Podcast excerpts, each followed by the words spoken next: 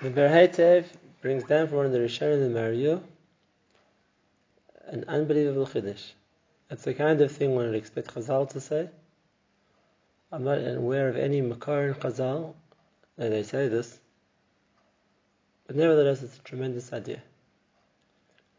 And he says that anybody who makes a sukkah, it's as if he became a partner with HaKadosh Baruch Hu in the creation of the world. Now that's quite an amazing statement. We find by various other mitzvahs that a person who fulfills them becomes a partner with Hashem in creation, and there's a reason for that. For example, we find by Shabbos that if a person keeps Shabbos, it's like he becomes a partner with Hashem in the creation, which means, as we explained in the past, that the creation was meant for people to understand and see the Creator, and a person who's keeping Shabbos is doing that. He's, so to speak, identifying HaKadosh Baruch Hu as the one that created the world.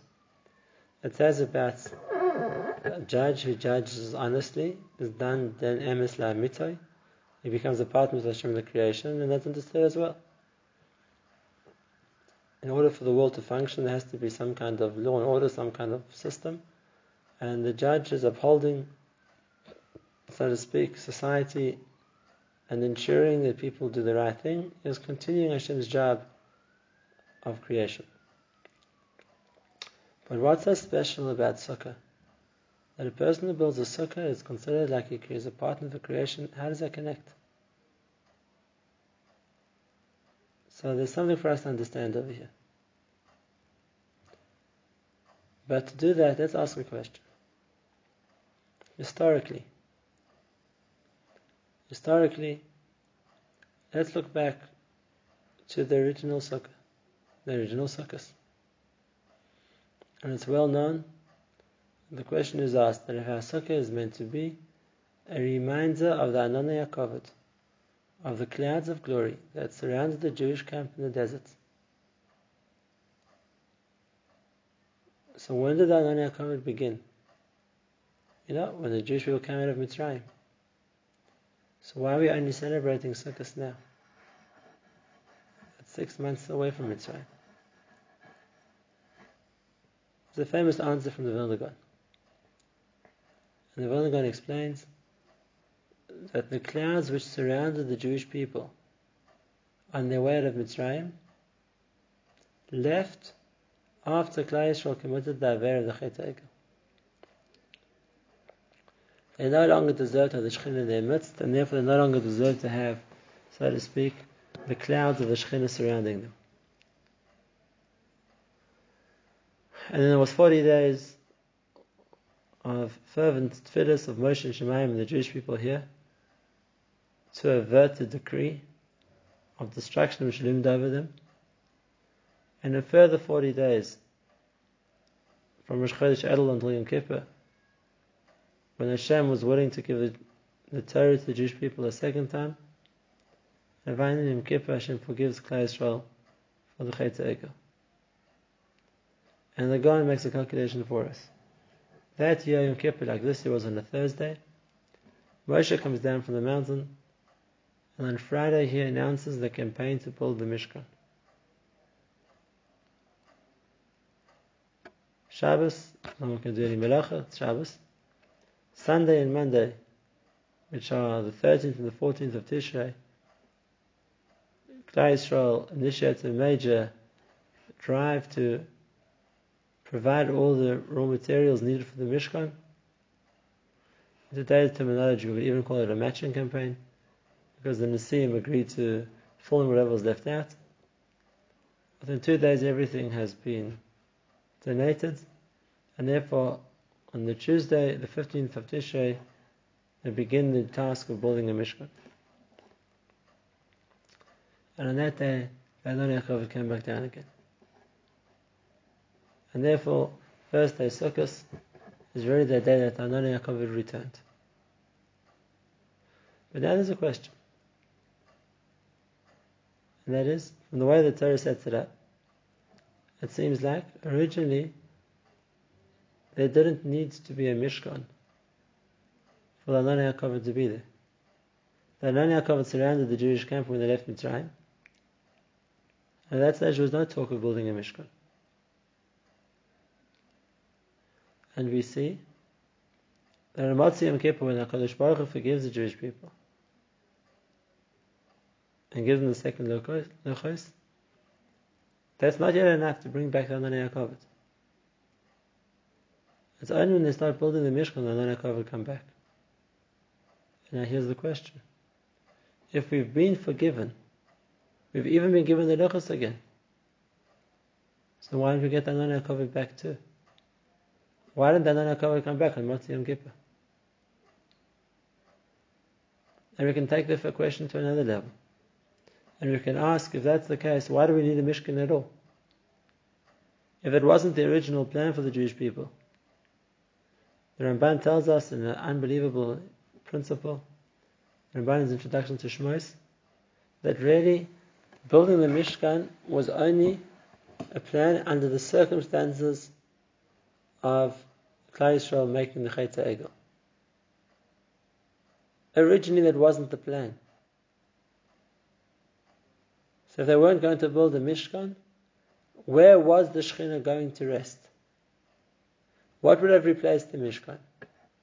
And the tremendous answer of the Ramban is every Jewish home. Every Jewish home would have been a mini Mishkan. Every Jewish home would have been a place for the Shekhinah to rest. There's something unbelievable here. It was like that. What are the miracles we know which happened in the Mishkan? The first one is that the Shekhinah rested in the Kodesh HaKadoshim. There was a physical place, so to speak, which HaKadosh Baruch was willing to bring a Shekhinah down to.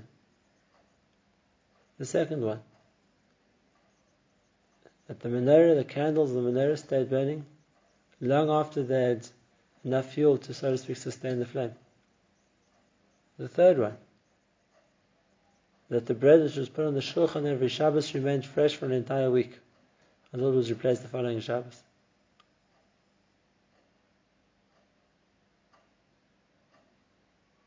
Now, if we look at the home of the Avos, specifically if we focus on the tent of Sarah Imenu, all these miracles happened there too. There was the Anan kosher al oil. There was the Shechina above her tent. The candle stayed lit. The bread stayed fresh. Sarah's tent was a Mishkan. It was a place where the Shechina entered and the Shechina surrounded. And when Sarah died in Rivka, it says, Yitzchak Sarah Imai. She took over Sarah's tent and his Nisan came back. Her home was also a Mishkan. And that was meant to be the paradigm of what every Jewish home was meant to be. What every Jewish home could have been before the Chet What are the requirements for a home? Like the Isha Shunam is prepared for Elisha when she wanted to make him a place for him to stay in when he visited her. A bed, a table, and a, a menorah, and a light. The shulchan, the table, the menorah, the light we have in the Mishkan too. The bed, the Aron HaKodesh is called, the, or the Kodesh HaKodashim is called the Cheder HaMitos. So yes, the Mishkan is really a replica of a home. Just as not the individual home, it becomes, so to speak, Klal Yisrael's collective home. And now the Shekhinah resides in the Mishkan. In place of the Shekhinah residing in every Jewish home. And here too we have the question. If Klal Yisrael had received kapara for the Aver of Chet Egel,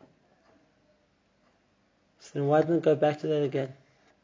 Why build a Mishkan? Why wouldn't it have been enough that now the Shekhinah could come back and, so to speak, dwell among Klal Yisrael themselves? So to explain this, let's learn the principle of the Ramchal. There's a pasuk in Malachi, and the pasuk says, "Va'arva Hashem minchas Yehuda v'Yerushalayim." It will be pleasing to Hashem the karbanos of Klal Yisrael. Kimei olam uchshanim kadmenias, like days of yesteryear and times of previous gone by. The korban of the future will be as pleasing to Hashem as the korbanos of the distant past. Which are those korbanos which are being referred to? What are the korbanos which were so pleasing to Hashem that they used as the example of what's a korban which is considered pleasing to Hashem? To listen to what Chazal say. It's not referring to the korban Pesach of the Jewish people. It's not referring to the korban of Yom Kippur that the Kohen Gadol brought to the Kodesh HaKadosh. Where are the korbanos referred to as being the korbanos which gave Hashem pleasure, that were pleasing to Hashem. Are two of them. The one is referring to the korban that Adam Arishon brought in Gan Eden. On the pasuk Vatitav Hashem Mishar Par Makrin Mafris, there was a korban that Adam Arishon brought in Gan Eden. That korban caused unsurpassed nachas to Hashem. And the second was the korban that Noach brought when he came out of the Taiva. We know that when Noach went into the Taiva, he took seven of each kosher species, so that we could bring the extra ones as korbanos when he left the Taiva, which is what he did. And that korban also was willingly accepted in Shemai. Those were the korbanos which Hashem wanted. And the Navi is telling us that in the future, when Mashiach comes, we'll be able to bring korbanos which will have that same level of enjoyment, so to speak, in Shemai. What was unique about those korbanos? What singles them out for unique distinction that they found more favor in Hashem's eyes? And the answer is those korbanos were brought in a perfect world. When Adam Rishon was created, the world was perfect, pure, the way Hashem wanted the world to be. When Adam brought the korban, it went straight to Shemai.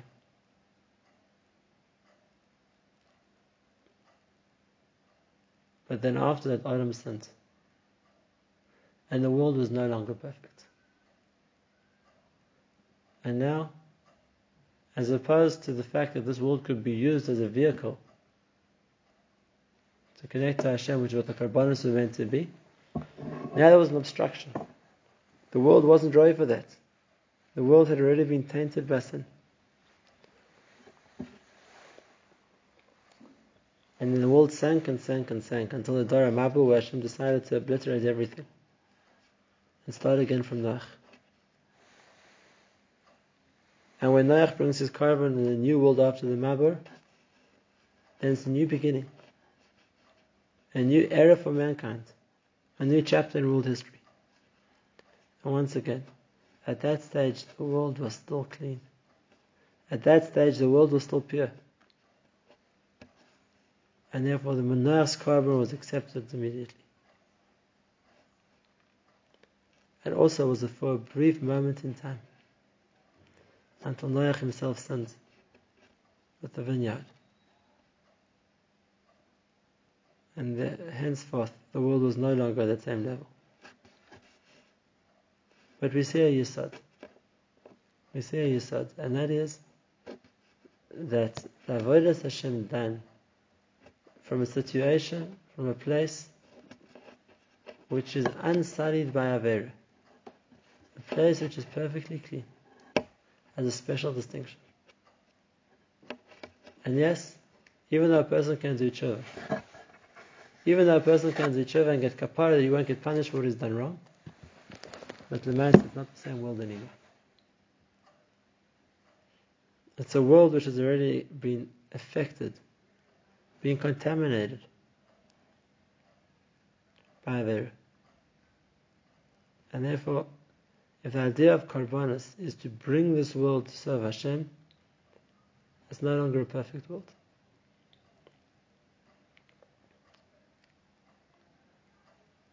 Klal Yisrael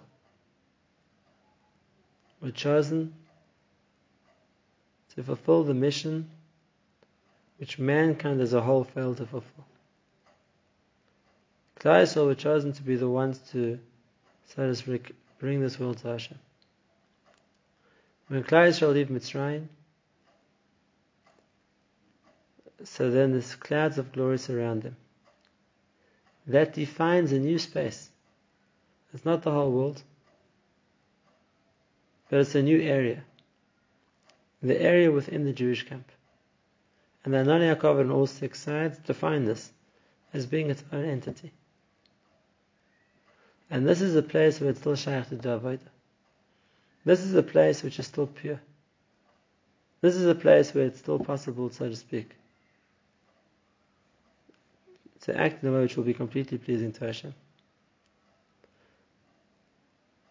Anan Yaakov were just the extension of the Shekhinah which was inside. It defined the area on the four sides above and below that this is now the Makam of the Shekhinah. And in this place it's possible to do the Avodah of Hashem a level which is impossible outside of it. But that only lasted until Chet When Klal Yisrael sinned, then the Machane Yisrael was no longer a place of purity. It was no longer a place of perfection. And therefore the Shekhinah left. And Anunnaki left too. There was nothing anymore defining this as being a place which was unique. A place which was pure. And therefore true Klal Yisrael did tshuva. Klal Yisrael were forgiven. They were no longer punished. But the Machane Yisrael was no longer a place which had that same level of Kedusha and Taru. And could once again be a place, so to speak, for the Avodah to be done in a way which is completely pure. And therefore Hashem tells Moshe, we're going to build a new place. A Mishkan. And by building a Mishkan, we define a new territory a territory which will be perfect. A territory which is unsanid bachet. That's where the Shekhinah can reside. And that's why Chazal tell us that the person who built the Mishkan Betzalel, he built it as a microcosm of the world. He knew out the secrets of creation, and he had to know in order to create the Mishkan. Just like it says about him, that the qualities that Bezalel needed to be the head builder of the Mishkan.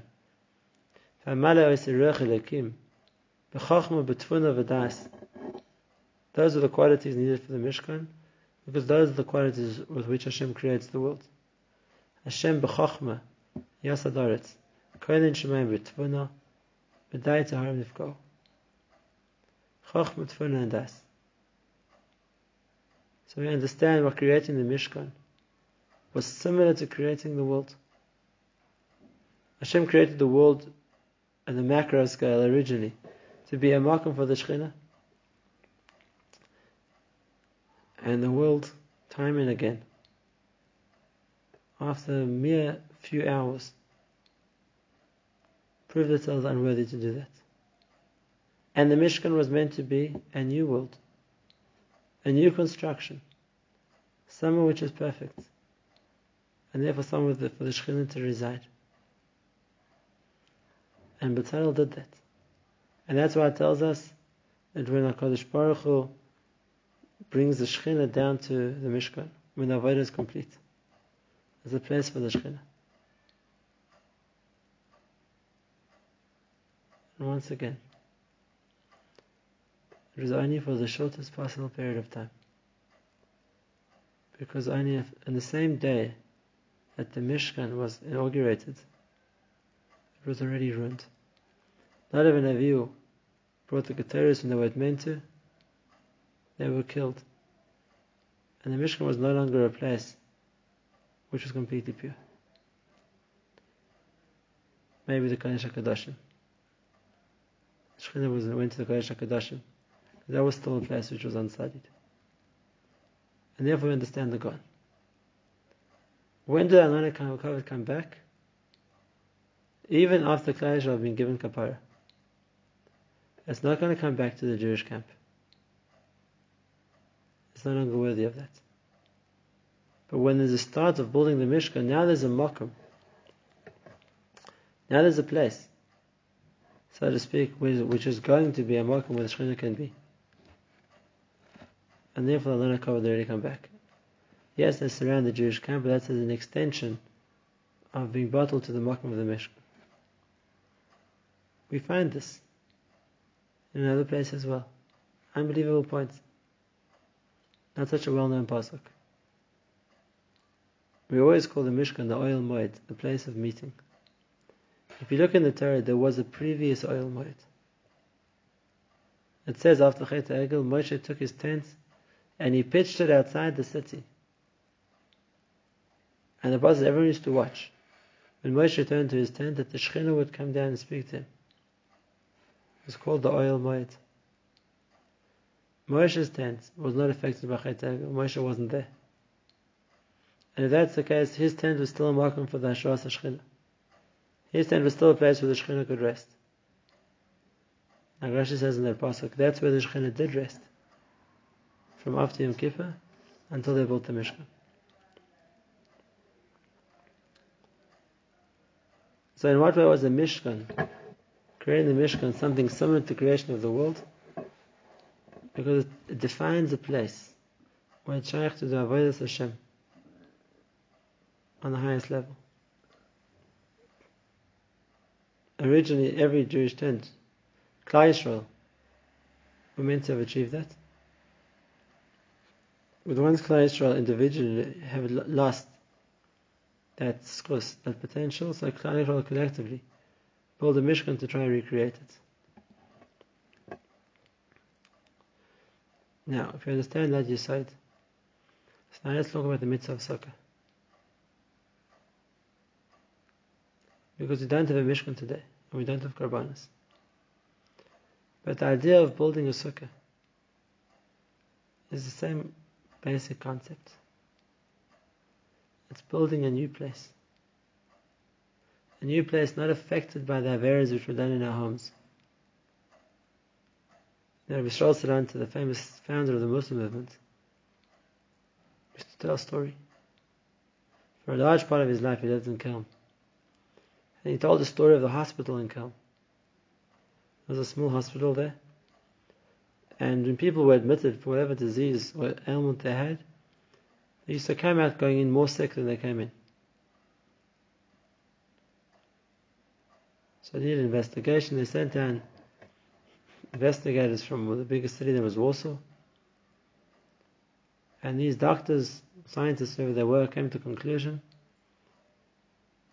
they didn't have, obviously, ways of making sure things were sanitary or sterilized like they do today.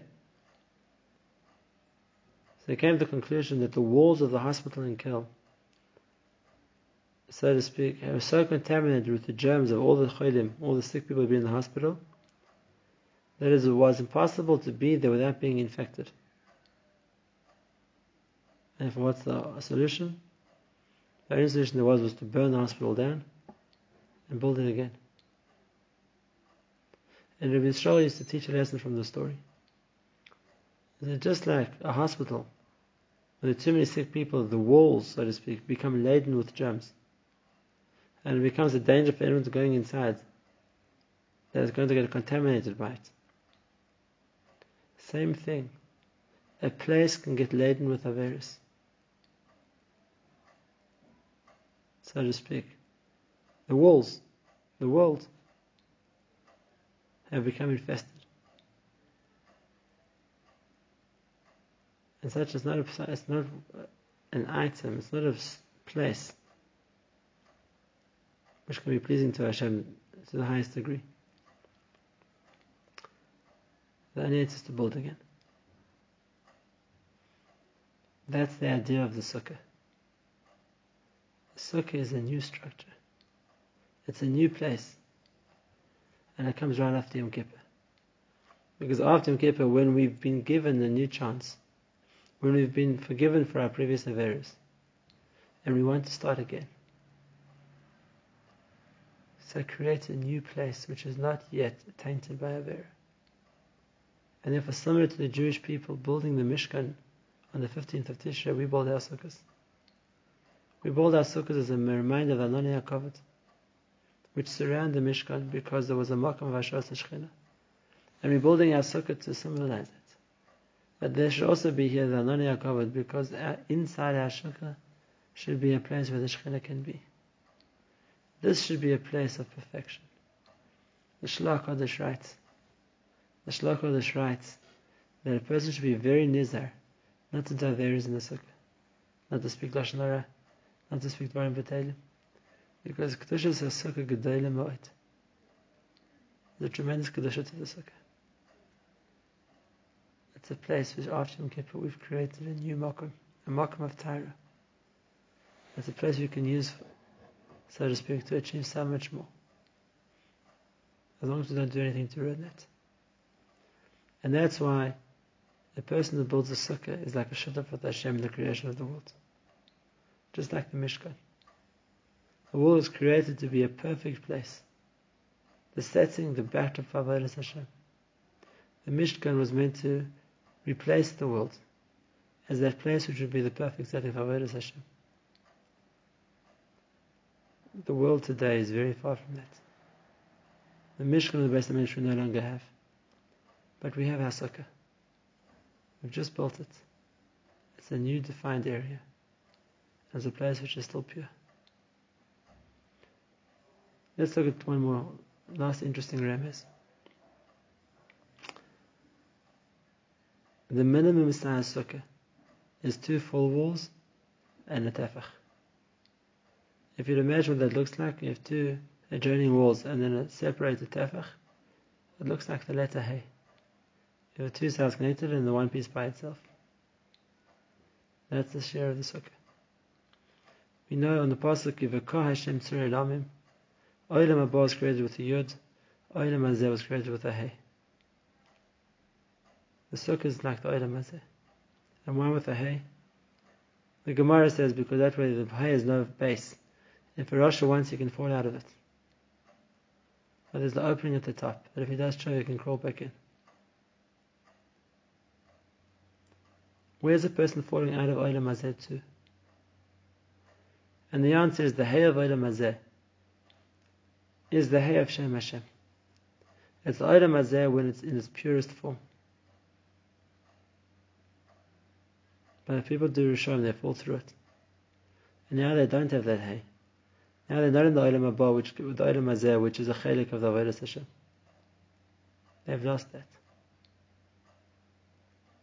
But the Yisod of the Hay is that there's an opening at the top. One can climb back into it again.